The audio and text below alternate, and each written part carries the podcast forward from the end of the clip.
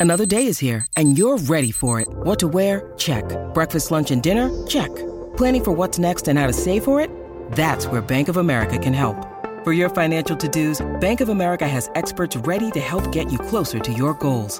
Get started at one of our local financial centers or 24-7 in our mobile banking app.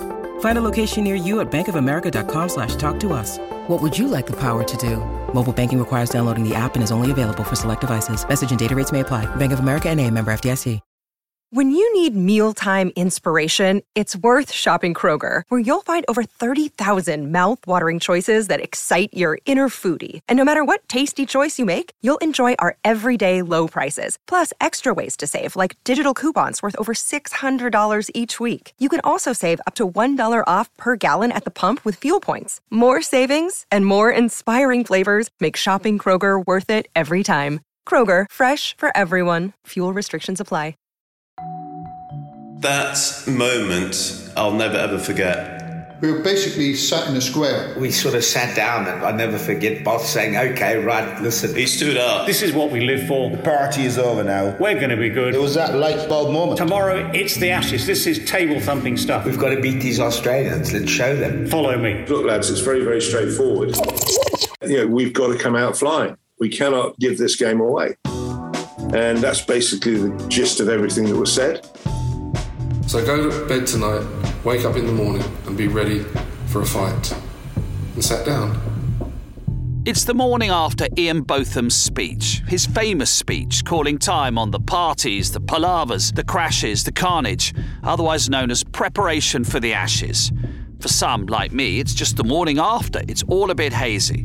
Look, I'm Mark Pougatch. I think that last night I was in some weird bar in Sydney. I'm 18, I'm on my gap year, I can get pissed and watch cricket. That's how it goes. But over in Brisbane, hungover on the first day of the Test match, Phillip DeFreitas? Really? I had Botham and Lamby. I was sat between them, and obviously I was named as playing. And I remember saying, "Oh, I'm really nervous." And I think one of them passed me something and says, "Drink that, you'll be all right."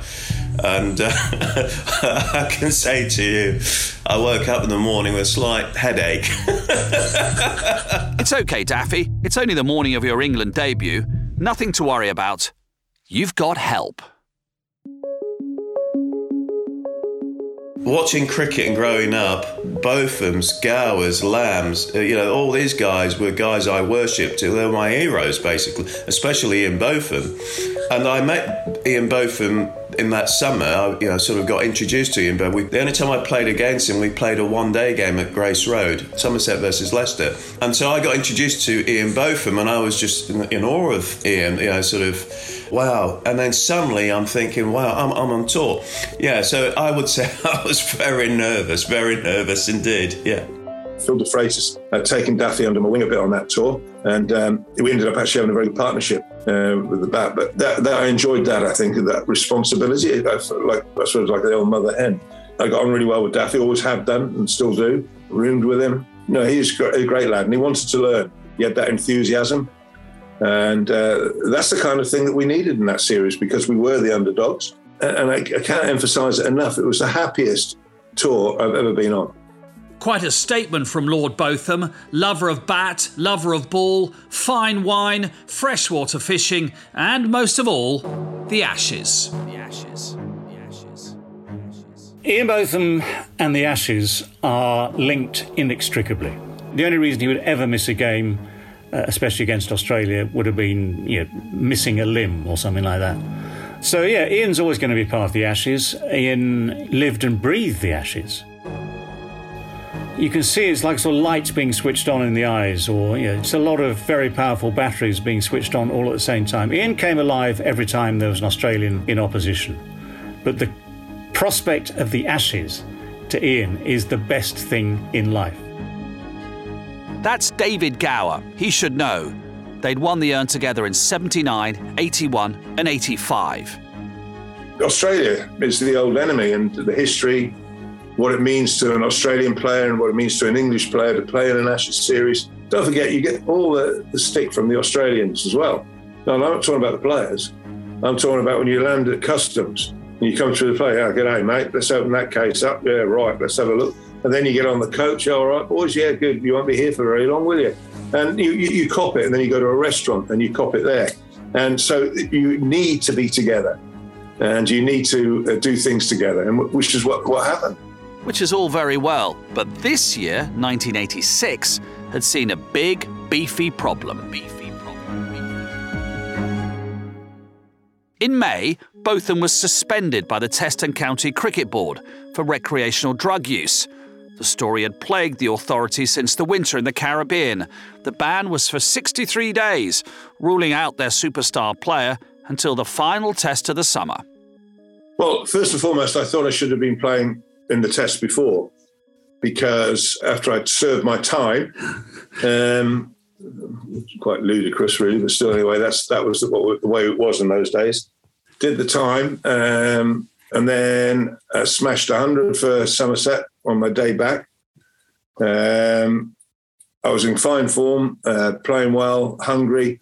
You'd think the way that they picked the side, I must have been away for two and a half years, not uh, four weeks. So really quite stupid that I had to go and prove that I could still play. But then that was the way it was in those days.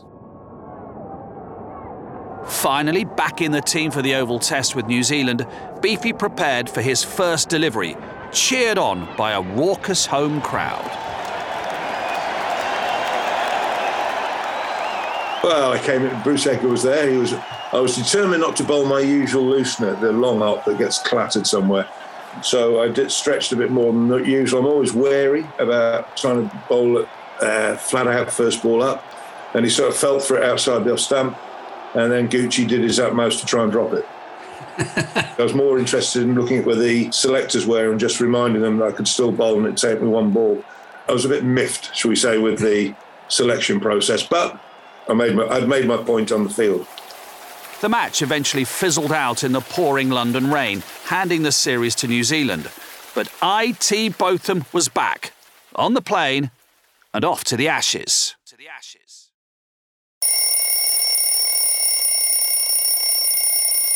Ian Botham wakes in Brisbane in the same room as Phillip DeFreitas, all rounders together, one with 13 Test centuries and legendary status, the other fresh from a single season of good stuff with Leicestershire. I never felt so relaxed in my whole life, you know, especially sharing room with Ian Botham. I mean, after night one, it was like it was just normal to me, and it, and I, he made me Botham made me feel so comfortable. It made me feel part of his family, and I became part of his family. Well, that was the way it was on the tour. You know, Daffy. I remember uh, in Melbourne at the Hilton, woken up by Daffy playing cricket in the corridor with Liam. Uh, and the other thing he used me, he used me as a nanny. He did. they used to play cricket in the morning. I didn't even know they did that. And they used to Liam was up, and they go and knock on the door, and they started playing cricket. It was that kind of tour. So it's time to move the cricket from Hotel Corridor to Test Match Arena. Ian Botham's 14th and final Test Match 100 would come in this opening match of the series. Some would say it's the best innings they've ever seen him play. Well, in the circumstances, it's, it's right up there. This was Brisbane, the Gabba. The first test. It's Friday, the 14th of November, an overcast morning. Mike Gatting's wavering. The first day was so important. I mean, we got there and I wasn't sure what we were going to do, to be perfectly honest. The Australians were obviously, the newspapers were just horrendous. I mean, ours and theirs. I mean, it was just like Australia had to turn up and that was it. They turn up, they win the toss, they put England in. Not skipper Allan Border's greatest ever move. Close call, but uh, yeah, I played a lot of cricket at the Gabba, and uh, I knew that uh, you know, that first morning would offer you know, a fair bit of swing that, you know, with the overhead conditions that prevailed at that time.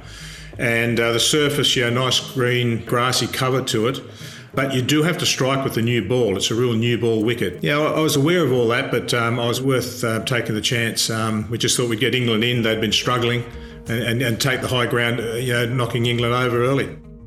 You don't often do that in Test cricket. Maybe in Brisbane, in Sheffield Shield cricket, you do a lot, but not in Test matches.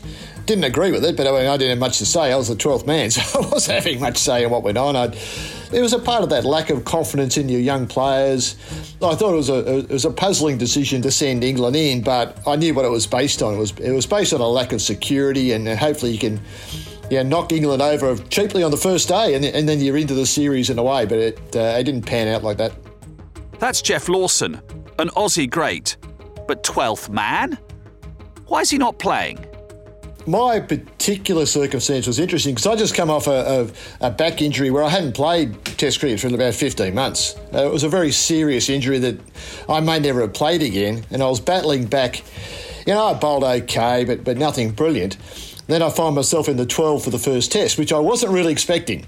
But having then been put in the 12, I was just as shocked to be left out of the 11. Australia were bereft of fast bowlers. I'm Adam Collins, cricket writer and broadcaster. The WA attack and the Queensland attack were full of left arm seamers. So, what did Australia do? They played Bruce Reid, which made a lot of sense. Reid was the best bowler available to them at the time. But Chris Matthews made his test debut, and there was Geoff Lawson with all of his experience both in Australia and in England against England, and overlooked initially in favour of Merv Hughes. They thought left arm pace and sheer unadulterated hostility in Hughes would be a winning combination. It was reflective of the fact that they thought they'd found a bit of a, a bit of a weakness in the England DNA against left arm seam, and it didn't quite play out that way. The experienced guy was sitting on the bench, and I can still remember being told, "Oh, look, uh, you're the 12th man." I thought Greg Chappell, who was a selector, was joking. I just thought it was it was that ridiculous. Ridiculous, says Geoff Lawson. Questions certainly about the toss, about the team, questions for the Australian skipper before the series has even begun. I think a fella called uh, Chris Matthews uh, came into the side. Um, he was a left armer. He'd been taking a lot of wickets at first class level. Hindsight's a wonderful thing, isn't it? But um, yeah, Geoff Lawson was a quality performer, and um, yeah, it's, it's, it was uh, one of those you know, s- slight little errors we made to, to start things off, and uh, it didn't get any better from there. For as long as I can remember, I've loved the Ashes. I remember age seven being ill off school and Graham Gooch being out for naught on his debut without a moustache in 1975. I think he got a pair actually. We would play cricket in the garden every night in the summer when my dad got home from work. I was the only son. I would always be England, and my dad would always be the 1948 Invincible Australians. He absolutely loved that team he loved Donald Bradman so much that up to about the age of 12 or 13, he'd quite often call me Bradman. Morning, Bradman, how are you doing today? I think he felt that if he called me Bradman often enough, I might just bat like him.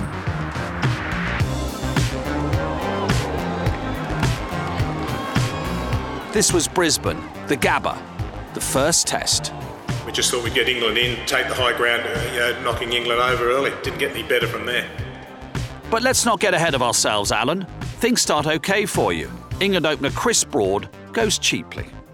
A test match morning is so different to a state match morning. There is obviously a bigger crowd in, there is more excitement, there is more anticipation of a of a good day ahead, even though even though we'd lost the toss. First wicket down. It's normally Gower time. Not this time. For someone who was accused of being laid back, for most of my career. I was had seldom been as tense, nervous, worried as I was on that first morning in Brisbane. The original plan had been that I would bat three, uh, which was my appointed slot. But Mike came to me in the inner confines of the dressing room and said, Well, Shall we swap round? Shall I go three, you go five? I just sort of called hold of him uh, that morning and said, Look, David, uh, I want to bat three if that's okay with you, and you can bat five. And he said, Yeah, whatever. you know, David, you know, yeah, okay, fine. If that's what you want to do, not a problem.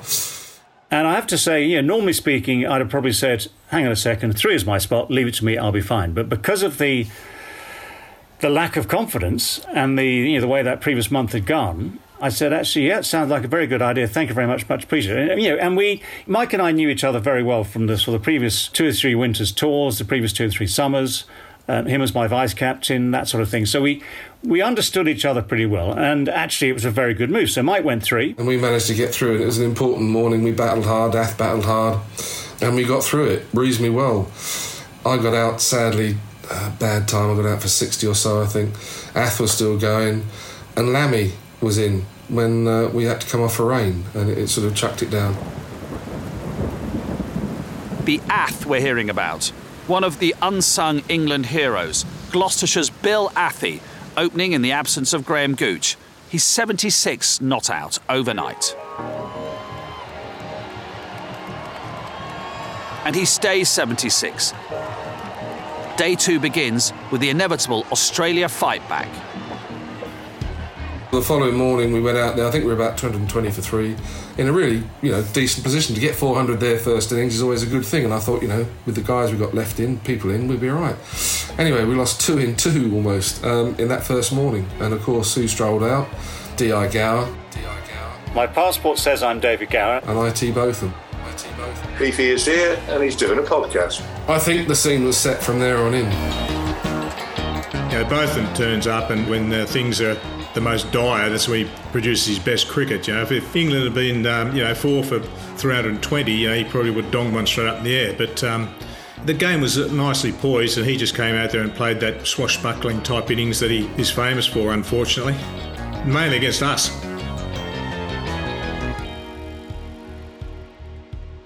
But he's cautious initially.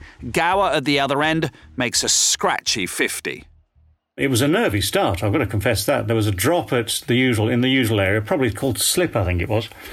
It went quickly, I'll give it that. I gave it a chance because it went quickly, but on another day it could have been snaffled. That could have been the you know, the worst possible start to the Test series. But I got 50. When you get a, you know, a bit of a score like that, then the world starts to be a better place. It's the Queensland calm before a Sunshine Coast storm. Suddenly, a flurry of wickets. Gower gone, Richards gone, Emburey gone, calling Phillip DeFreitas on debut. Time to get the roommates together. This is my hero who's batting, and I'm walking out to go and bat for England. So this is my first moment of you know playing for England, and I'm walking out, and I promise you, I was so nervous. I was so nervous, and then I walked out, and I'm thinking I'm walking out to bat in an Ashes Test match with my roommate and my hero. And it says things couldn't get any better.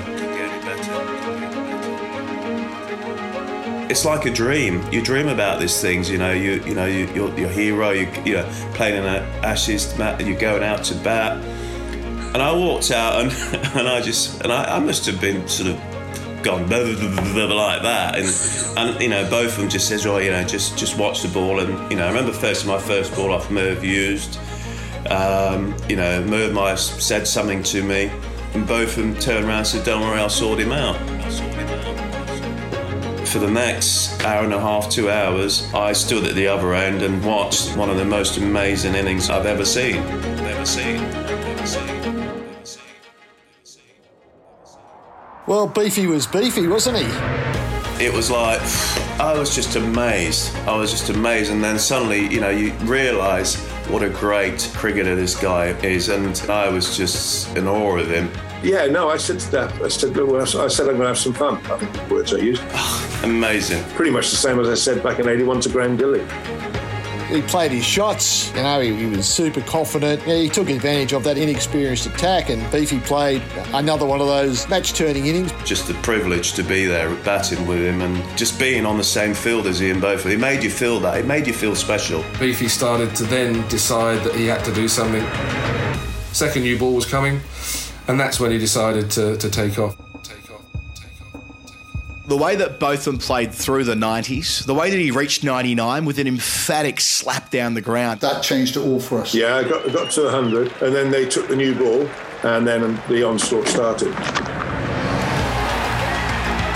Bringing up three figures, striking Merv Hughes for 22 runs off and over. Merv's playing his second test, and he's going up against one of the most aggressive players in, in world cricket. Merv took me on. And he came off second. The one he did pitch up nearly decapitated him as it went past him.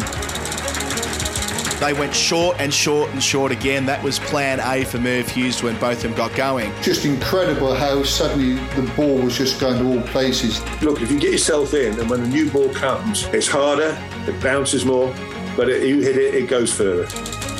It was Botham's willingness to walk out there with the blonde mullet, no helmet, of course, no helmet, let alone a cap. I can remember, I remember, you know, sort of pulling that way when I'm thinking he's not wearing a helmet. Look, I didn't like helmets. I never liked batting helmets. Took on the bouncer. And just hook at everything. Funny enough, I got hit on the head more times with the helmet on than I ever did in my entire career. I mean, it was almost the perfect conditions for Botham to thrive. Basically, allayed our fears that these people are much better than us. Yes, taking risks, but they were calculated risks. In the circumstances, that's going to be one of his best ever innings. I mean, it was just a phenomenally great innings. Well, in the circumstances, it's, it's right up there. And that's when it sort of went from being a goodish score to being a fantastic score and a score where we had a very good chance of actually making sure we won the test match. When you think about this innings in Brisbane, so he'd had the Ashes in 81, he'd played in the Ashes in 85 when David Gower was captain and dominated, then he had his ban in the summer of 86, and then he comes back into the team, can't bat, can't bowl, can't field, England are written off, and in the space of a few hours on the second day, the second day of a five test series, Botham's innings completely moves the needle on the 86 87 Ashes series. And suddenly, from a team of a load of rubbish, you're going to get beaten, mate. The Australians are on the back foot. They get beaten in the first test. England hold the Ashes, remember, so Australia have to win the series. So they've got to win at least two of the next four tests to reclaim the Ashes. Botham's innings, not out of nowhere because we'd seen him do it before, but certainly incredible given that he'd been banned earlier in the summer and had only come back into the team for the last test at the Oval, was just astonishing, and the way it completely set the tone for what was to come. Everyone's in shock. But watching quietly on the dressing room balcony is team manager Micky Stewart. He would, will always enjoy competing against the very best. And um, he had good mates in Australia, he, he had good mates in the Australian side, but directly there was any competition going on, um, Both was looking 100% to win everything.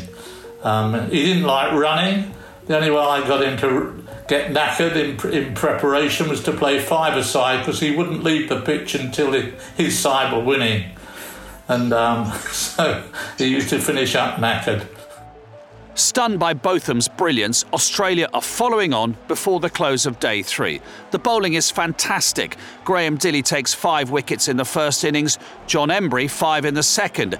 Jack Richards is playing his part behind the stumps, also on debut.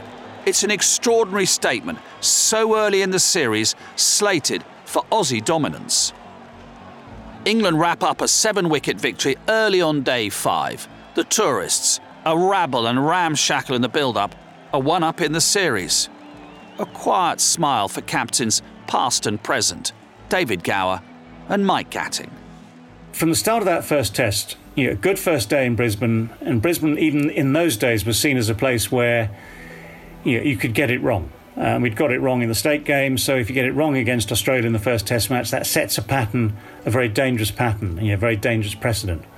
So winning in Brisbane was vital the fact we won it quite comfortably was important. Yes, it was important. Uh, it was important for the team because you know England Australia matches have a have a tendency with low scores you're chasing to be uh, quite tricky at times. It was important for us that we won well because we got ourselves into a great position because it was a it was a mauling. It was a mauling for Australia. It really was. A mauling for Australia. A mauling for skipper Allan Border.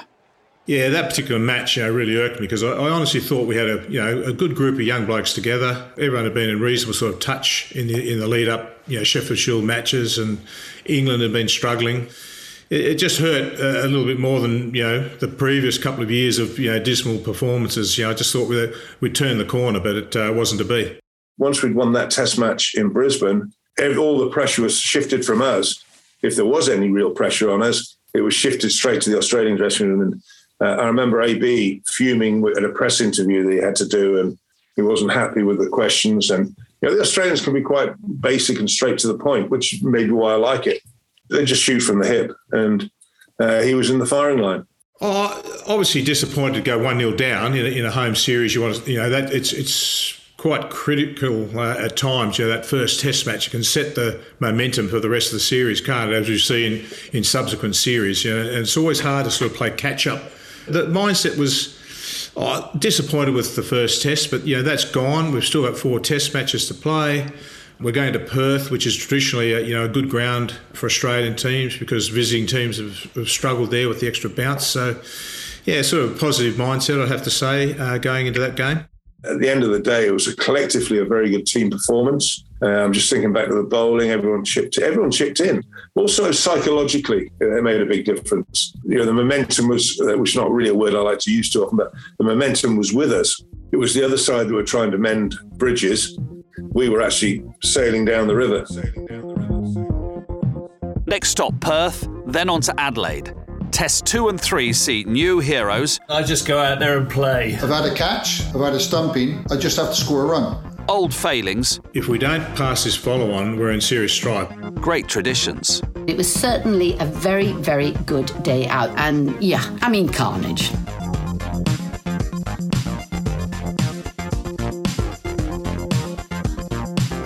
Inside the Tour, The Ashes is presented by Mark Pougatch, original music and sound design by Lee Sperry, additional music Dan Compton, produced by Jonathan Overend at 9419 for Audi.